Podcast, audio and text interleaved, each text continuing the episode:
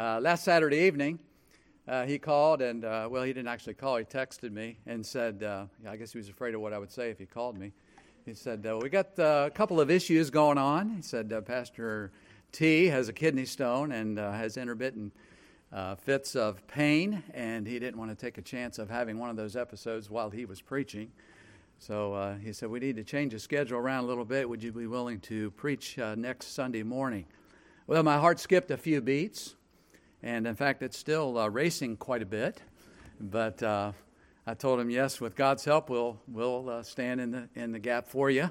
And so thank the Lord for the opportunity He's given us to stand here this morning. Please open your Bibles to Philippians chapter 1.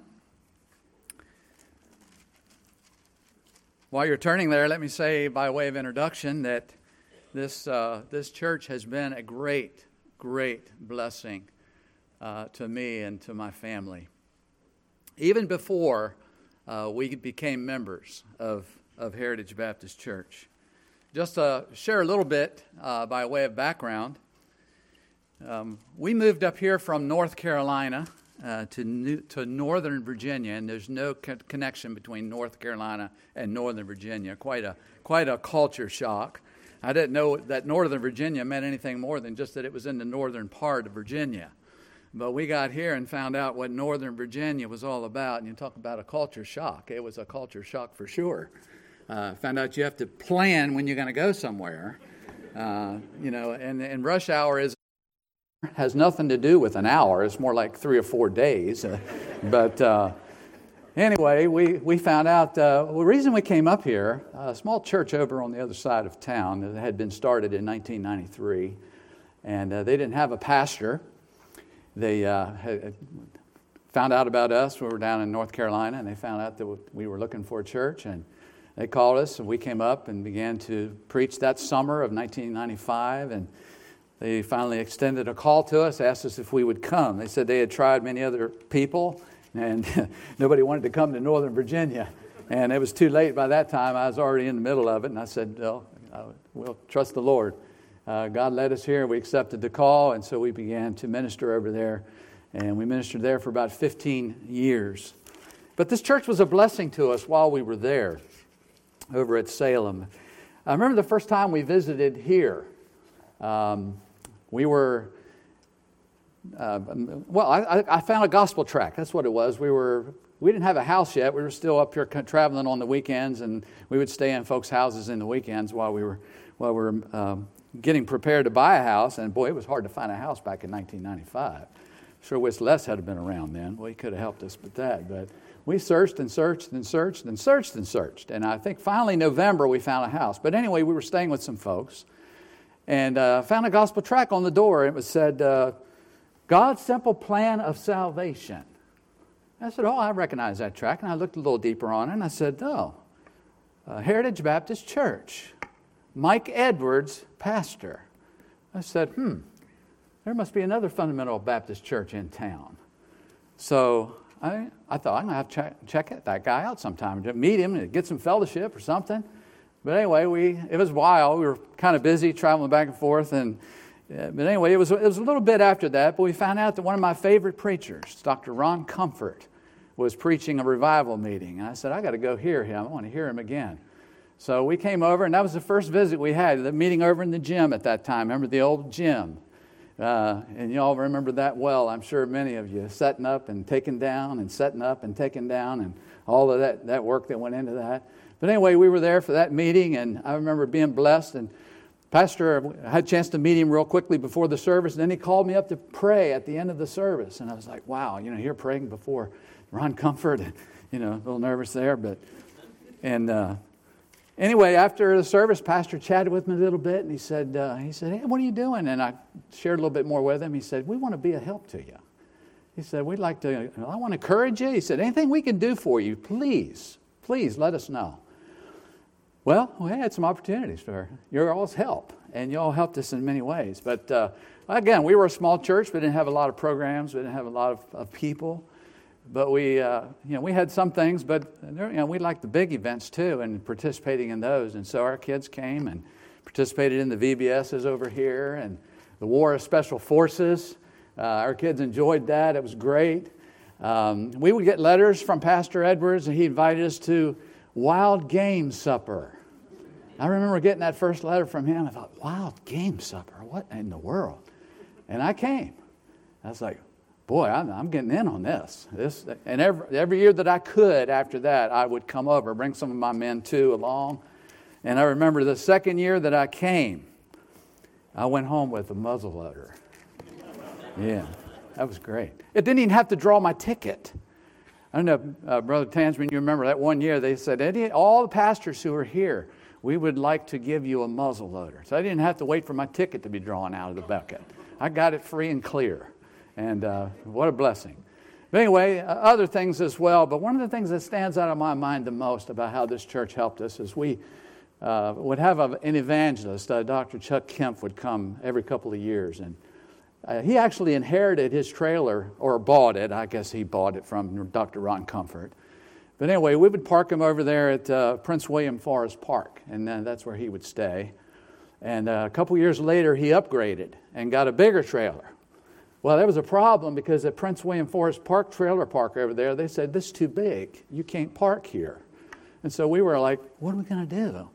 Closest one was down 95 for who knows how many miles it would take or how many hours to get here and try to get him to church on time. And our neighbor at the time was attending here, and I was just chatting with him, inviting him to the services, and he said, you know, I think maybe we could help you over at Heritage Baptist Church. He said, give Pastor T a call. I said, who's Pastor T? He told me, Pastor Tangeman. I said, okay, I got his number, I called him.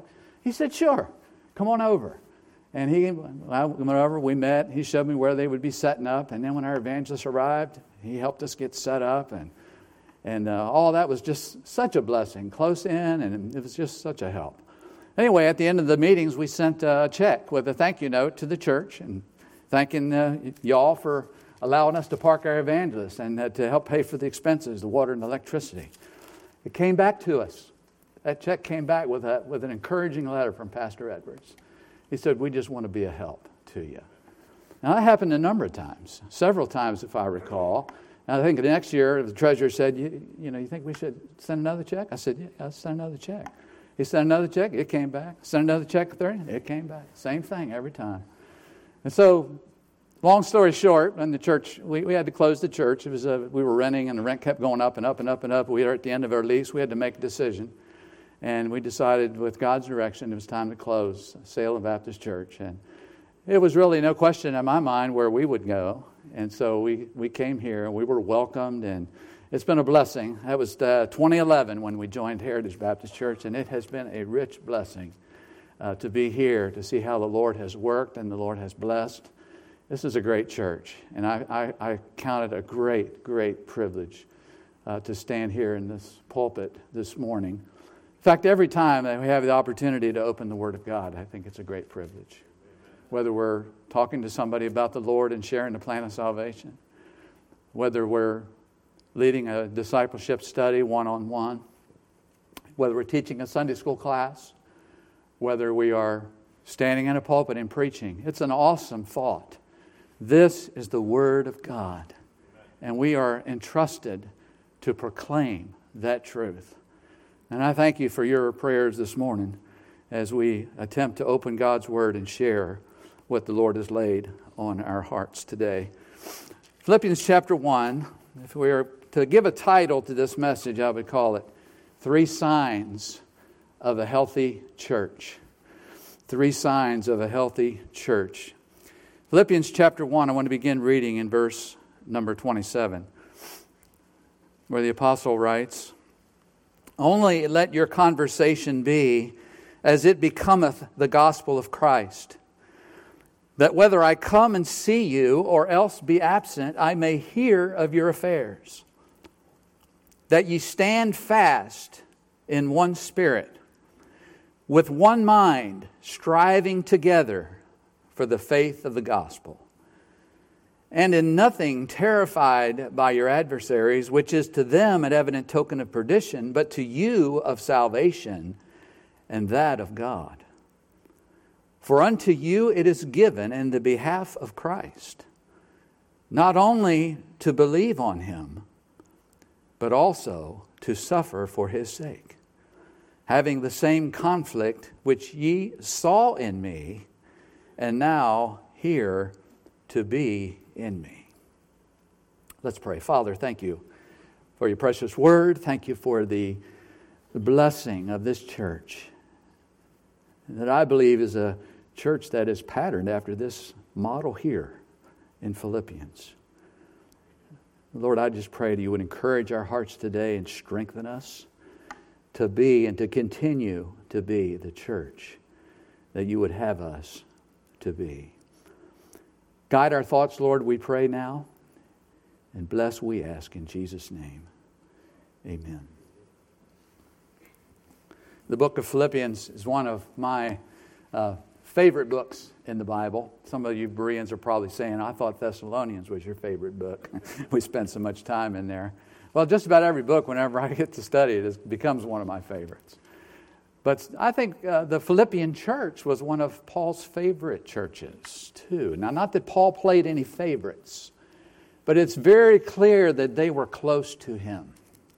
They were dear to him. Look at some of the verses. You remember, Pastor, this is kind of a follow-up, if you will, kind of a pastor's message last week in Philippians chapter 1. He said he got nervous when I was teaching from Acts 16. And I got nervous when he started talking about Philippians chapter 1, because I was already thinking this way.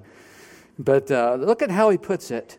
Verse 3 says, this is what Pastor pointed out last week. I thank my God upon every remembrance of you. Can you consider that? Paul said, every time I think about you, I give thanks.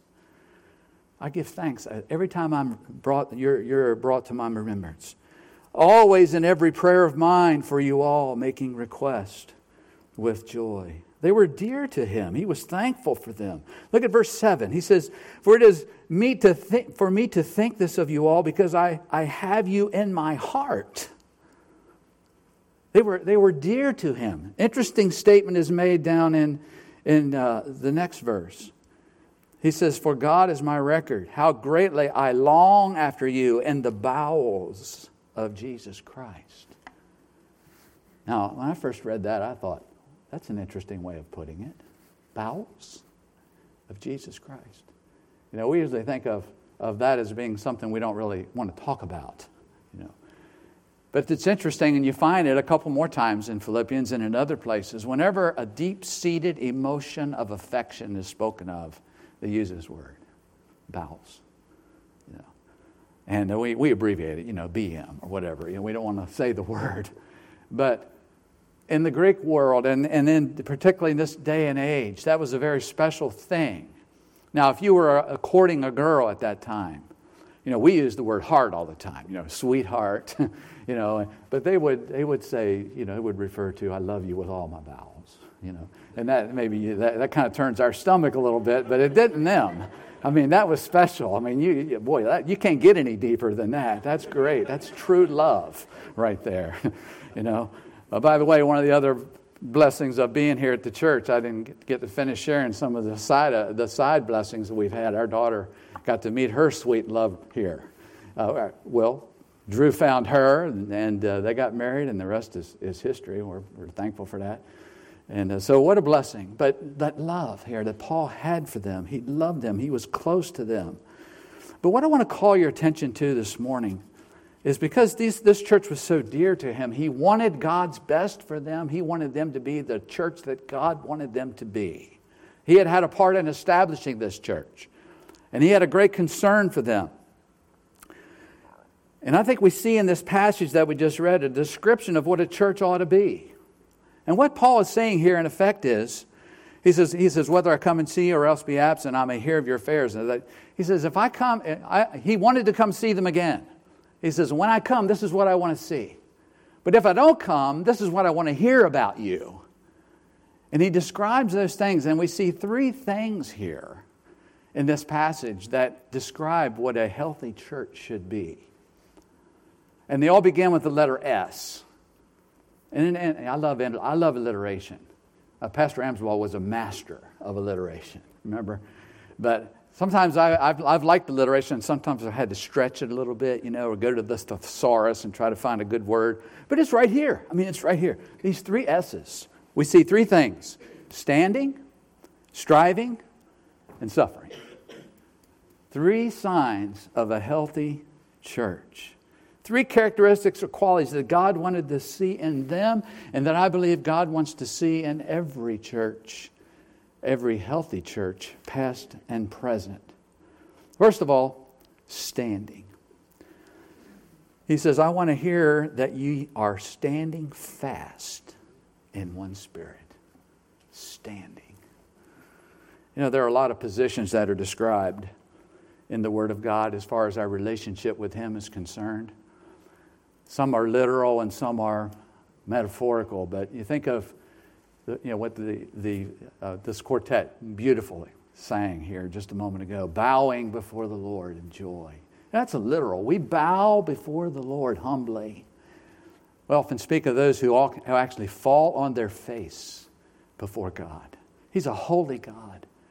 And we ought to acknowledge Him as such and worship Him, humbling ourselves before Him. Songs like that help us in that regard. But then we also see other words that talk about us sitting.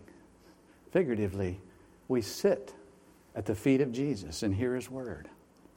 We've been raised up, we're told in Ephesians chapter 2, and made to sit in heavenly places in Christ Jesus. We're sitting. I love Isaiah chapter 40 and verse 31 where we're told, but they that wait upon the Lord shall renew their strength. Listen to these. They shall mount up with wings as eagles. See, that's soaring. They shall run and not be weary, and they shall walk and not faint. All these different positions are spoken of in one way or the other. Most of them are figurative. This idea of standing is somewhat figurative, though we do have to stand from time to time literally. But one little girl took this literally. And they were in a church service, and her daddy looked over at the little girl, and here she was standing on her Bible.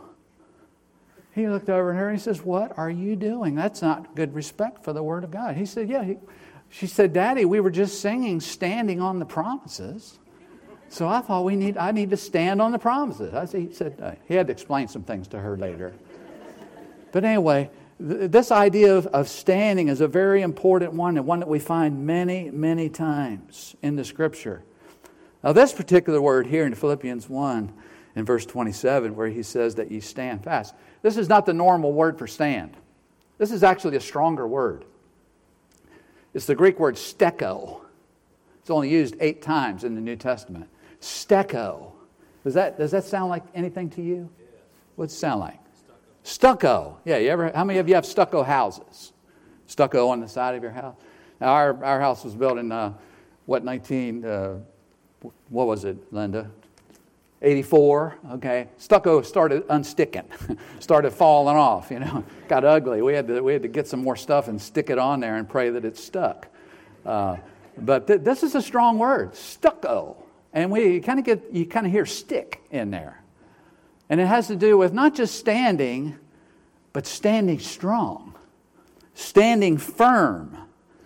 And it's a blessing. We were just singing here a while ago, and y'all as a great choir joined us together.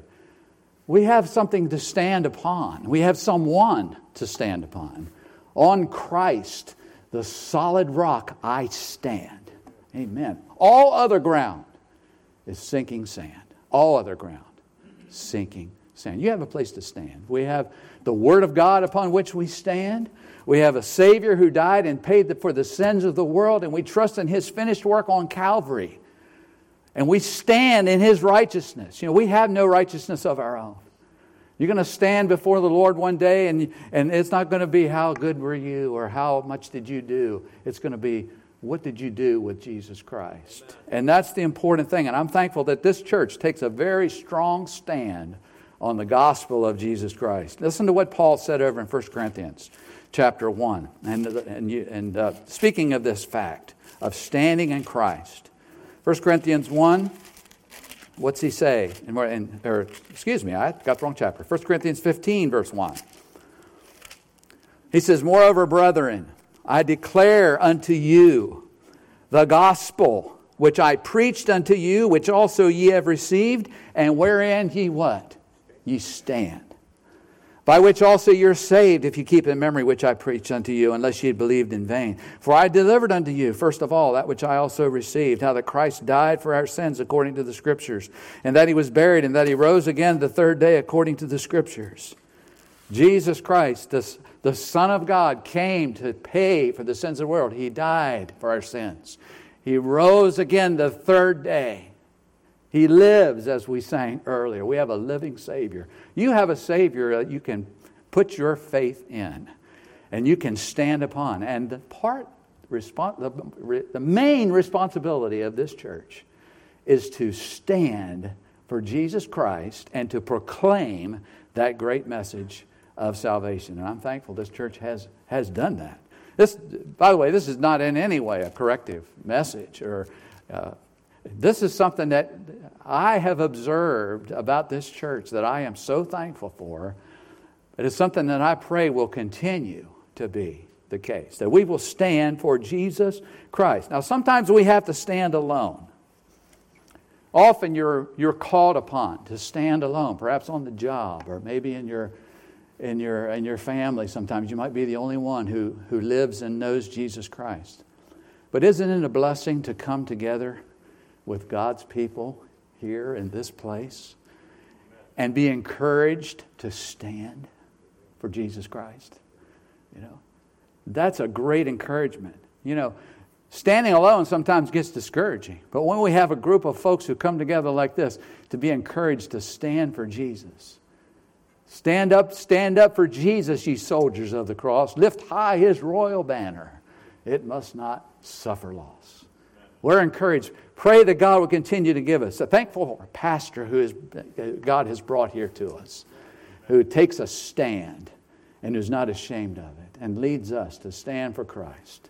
We have something to stand for and we need to stand firm. You know, churches are falling. Churches are slipping.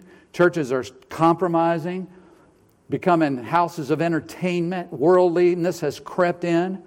But I'm thankful that this is a church that has stood, and I pray will continue to stand for Jesus Christ. There's the first thing, standing. And then secondly, second sign of a healthy church, not only do you stand fast in one spirit, but that with one mind you strive together for the faith of the gospel. We stand firmly, but we also strive together. This is an interesting word also, because when you think about striving, some things are bad about striving. When you strive with some other people or you have strife between you. We'll talk about that just a little bit later. But this is a word that comes from the word where we get athlete, athletics. Now, I have to tell you, and you can tell by looking at this physique, that I am not an athlete. We got some athletes here, though. I've met some. Brother Skinner. Listen to him tell you sometime about his training in that pole vaulting. Amazing, amazing. I see some cars around here. Once in a while, one runs by with a 13.1 on it or a 26.2. You know what that means? That means they run it. They run it. If I was to put a sticker on my car, I'd have to put a 0.0. I'm sorry. You know, even though my name is Renner and it means runner, I don't do a whole lot of running. You know, maybe I know I need to. So, but that's another subject.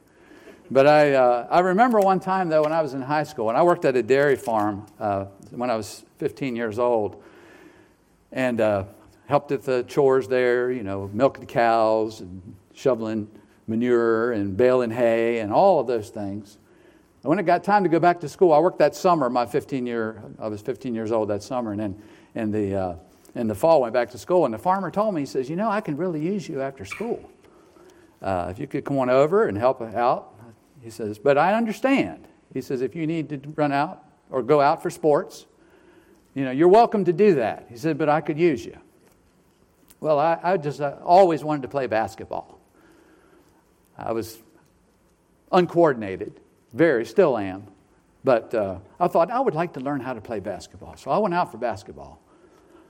And that first time we went, I thought, hey, let's get out there and play basketball. you know, I want to shoot the ball. I want to learn how to dribble and all that. You know what they did? They made us stand on the line and sprint to the other side of the gym. And then right back, and then back, and then back, and then back. And they just kept on doing that. I was like, man, is this basketball? I'm not sure. I think I hear the cows calling.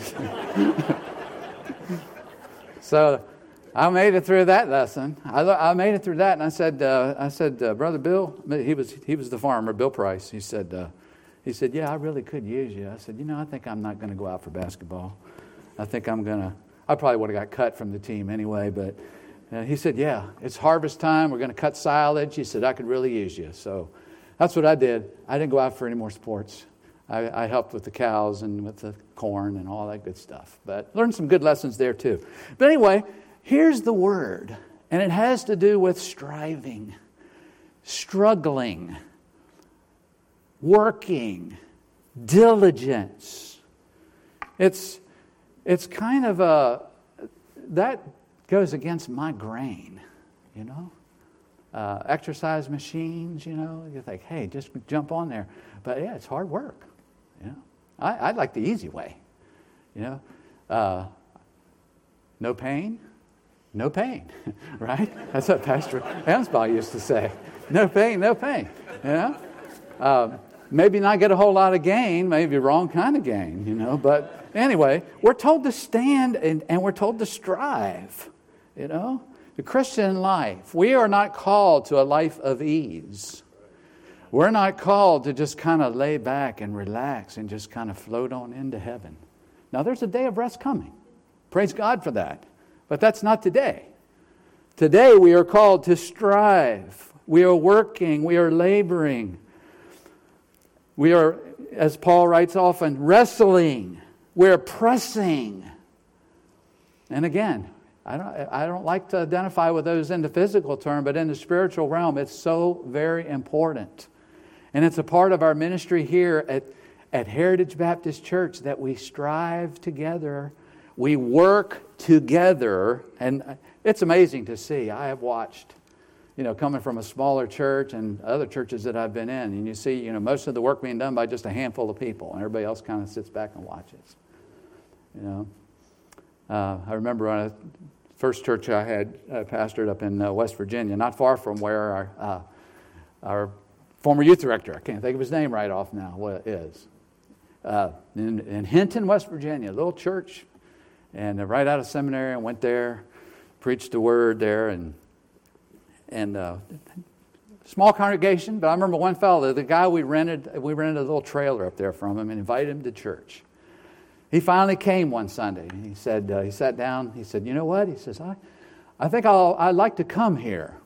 He said, but I'm a sitter. I said, excuse me? He said, I'm a sitter. Oh, he said, a pew sitter. I said, oh, I get it. He says, I plan to come, but don't expect anything out of me. He said, I just want to come and sit. Evidently, he had been burned in a previous ministry by some sort where he had just given himself all out and something happened, and he just really got discouraged. But he said, I'm a sitter. Well, he sat, and I was thankful. You know, come right out of school, I was thankful anybody would want to come hear me preach. You know, I was like amazed anybody even shows up. But here we are. And he came, but finally, you know, he ended up doing more than sitting. He was actually a carpenter. He helped us remodel a house we bought. We, believe it or not, the economy was so bad back then. We bought a house in West Virginia, Hinton, West Virginia, for $15,800. 3 years later, after putting about $5,000 into it, we sold the house for $15,800. It was that bad. We tried to at least break even, but we didn't quite do it. It was bad times. But anyway, striving and to watch this church. I tell you, big things happen here. You know, the wild game supper, mine, there's a lot of work in that. You all work together to do that kind of thing. We look at all the blessings of life. There's my alarm going off telling me it's time to get ready to quit. You know, here I'm only through my second point. But thinking about how the work of God gets done here, and to watch you folks work together to do what God has called you to do here. Bus ministry, VBS, missions conference, all of those things. What a blessing to see. And the encouragement is that when many hands work together, the work is much lighter. Have you noticed that? You know, just like a well-oiled machine here, seeing these things happen. All of these ministries that are done by people getting involved. I'm thankful for that. But you know, we got to be careful, because there's another kind of a strife that can interrupt that. And Paul talks about that over in chapter 2. Look at it there with me real quick. It says, if there be therefore any consolation in Christ, if any comfort of love, if any fellowship of the Spirit, if any bowels and mercies, there's that word again. He says, fulfill ye my joy that ye be like-minded, having the same love, being of one accord, of one mind. Let nothing be done through strife or vainglory, but in lowliness of mind, that each esteem other better than themselves. Nothing be done through strife. You know, that interrupts. That's what gets in the way of people working together for the cause of Jesus Christ. What a blessing to come together here and to see the people of God working together. You know, Satan would like nothing more than to put a wedge or to cause a rift or to cause a division or for somebody to get kind of upset with somebody else or to think, you know, I don't want to do it that way, I want to do it this way. And it's just so easy for things to happen where the church can no longer work together because there's a division there. Paul was concerned about that. Yeah, this was one of his favorite churches. This was a church that he loved, but he was careful to warn them about things and even had to call them on a couple things. Look over at chapter 4. Look, verse 2, he says, I beseech Euodius and I beseech Syntyche that they be of the same mind in the Lord. Can you imagine being one of these two or both these ladies and this letter being delivered from Paul and seeing your name right there? Euodius and Syntyche. I think as J. Vern McGee calls them, Euodius and Syntyche. They had some issues. We don't know what those issues were. But Paul said there's a problem. Maybe when we get to glory, I don't know, would you think we'll find Euodius and Syntyche and say, hey, what was it you all were arguing about? Did you get it straightened out? But these things can come in the way. We need to be very, very careful that we work together. Looks like I'm not the only one who has an alarm today. God is good. God is good and allows us to work together for Him. Finally, and again, if you're in the Berean class, you can tune out right now because we've been talking about this for probably over a year. We've been talking about the joy of the Lord and how there's joy in salvation, joy in serving, joy in giving, joy in living for Jesus Christ, joy in suffering. We've been talking about here for quite a while, looking at Paul and watching him and seeing how he suffered for the Lord wherever he went. But here we see that Paul says something which we might at first be a little taken back. He says, this is what I want to hear about you, that you're in nothing terrified by your adversaries. It says, which is to them, that is those who are adversarying you, who are opposing you, it's an evident token of perdition, but to you of salvation and that of God. One thing that really helps you, encourages your heart, that if you ever go through suffering and you're doing it because you're standing for Jesus Christ, it's an encouragement that that's just sort of almost like a stamp of approval from the Lord. You're my child, and you're willing to stand for me. And not ashamed of that. You know, we find that, you know, we don't want that. We want it easy. We hear about other people suffering, people who have suffered through the years. Read Fox's Book of Martyrs ever, see how people suffered. All the way from the martyr Stephen, Old Testament saints who died because they took a stand for Jesus Christ. And yet we think we're exempt from that. Oh, that's for everybody else. That's not for me. Hey, we may be facing that in the days to come. We're already starting to see some of that.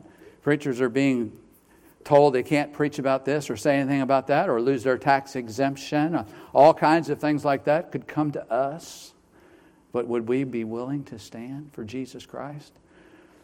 Paul's writing to these believers and he's saying, be careful. He said, don't be terrified. Don't let this scare you. Understand something.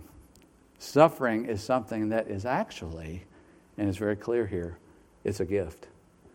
He says, for unto you it is given in the behalf of Christ, not only to believe on him, but also to suffer for his sake.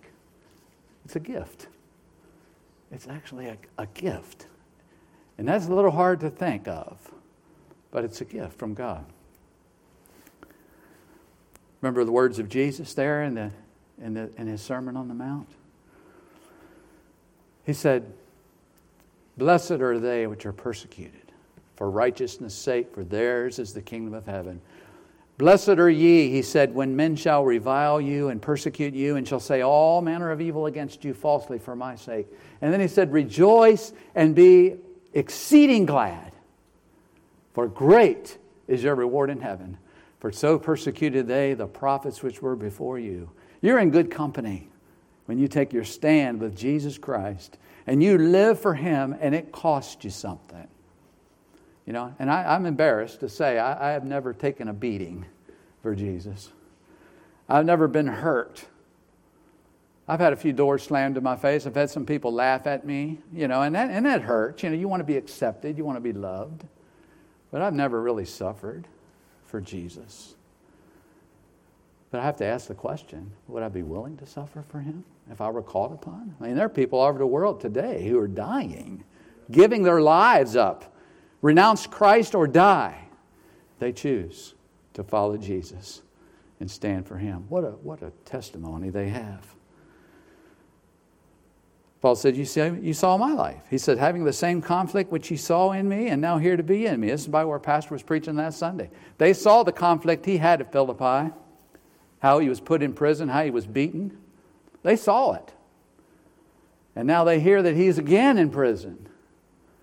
And they are experiencing the same type of suffering, although not exactly the same. They were experiencing it. They were going through it. And he's encouraging them about that. And so I believe a church that's real and a church that is healthy is going to, in one way or another, as Paul said, yea, and all that live godly in Christ Jesus shall suffer persecution. We don't know what's ahead. And I'm not saying we should, try to get it or do what. No, let's be faithful serving the Lord. But if persecution comes, let it come. Rejoice in it and let the Lord use us as testimony for him, which shines brightly when it's in the time of suffering.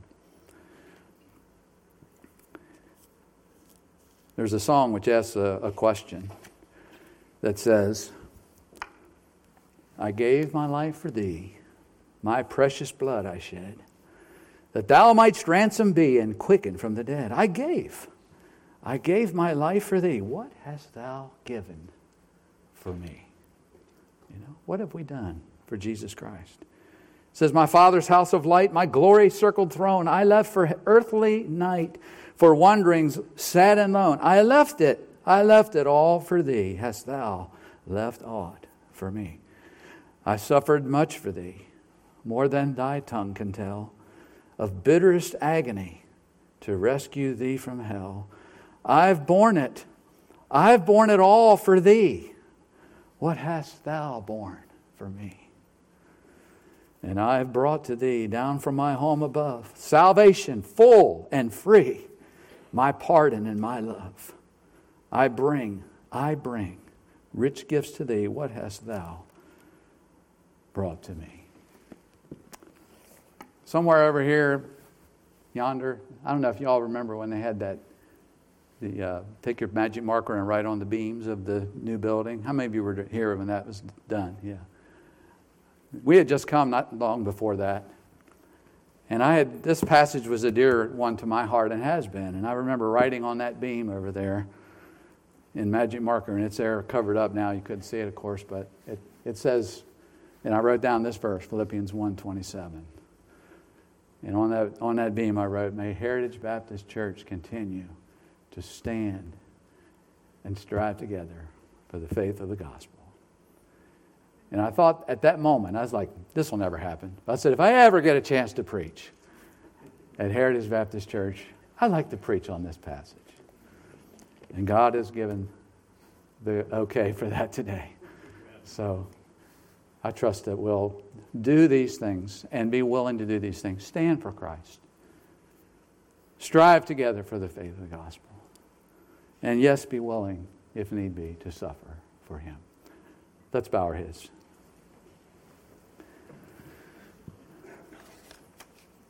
Heads are bowed, eyes are closed. Perhaps there might be someone here today in this service. You don't have a place to stand. You don't have a firm foundation in your life of Jesus Christ. He's the only way. You can't say, or maybe you could sing it, but you can't say it from your heart. On Christ, the solid rock, I stand. Have you trusted Jesus as your Savior from sin? If you haven't, let me encourage you, don't leave here today without making sure of that in your own life. Because if you go out into eternity without Christ, you will have no standing before God. Only in His righteousness are we able to stand at the judgment. Thankful for that. But you can find Him today. And perhaps there's a believer here. Maybe you're discouraged. Maybe you're thinking, you know, I don't know why I'm here at this church, or I don't know, you know, I'm a sitter. But you know, you can be a server. We had that ministry fair. There's a lot going on here at this church that you can be involved in. Maybe you just like to say today, I want to be involved. I want God to use me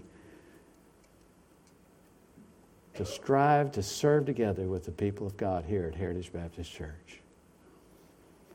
And then maybe you're thinking, you know, I'm ashamed of Jesus many times when I have the opportunity to witness, and I'm afraid someone might make a face at me or turn me away or say something ugly. But I want God to help me to be stand strong for Him and not be ashamed to even suffer a rebuke or whatever it might be. Maybe the Lord's spoken to you about these things, but let God have His way. Just there where you're sitting, allow God to work in your heart. We'll have an invitation here in a moment. I encourage you, if you're here without Jesus, come forward. Someone will take the Scripture and show you how you can know that you're on the solid rock, Jesus Christ. Let's pray. Lord, thank You for this time together in Your Word. Thank You for this great example of a godly church, of a healthy church. And Lord, we want to be that too. Here at Heritage, Lord, I pray that we would be encouraged to stand strong, true to You. That we'd be encouraged to work together, to strive together for the cause of Jesus Christ and the gospel. And that we might, yes, even be willing, if You call us to suffer for Your name. So have Your will and way, Lord, we pray. In Jesus' name, amen. You stand to your feet, please. The instruments are going to play here for just a moment. Perhaps you have a need in your life. You need God to meet that. Rededicate yourself. Perhaps you want to ask God to lead you here to be a member of Heritage Baptist Church. Let God work and do what He wants to do in your life.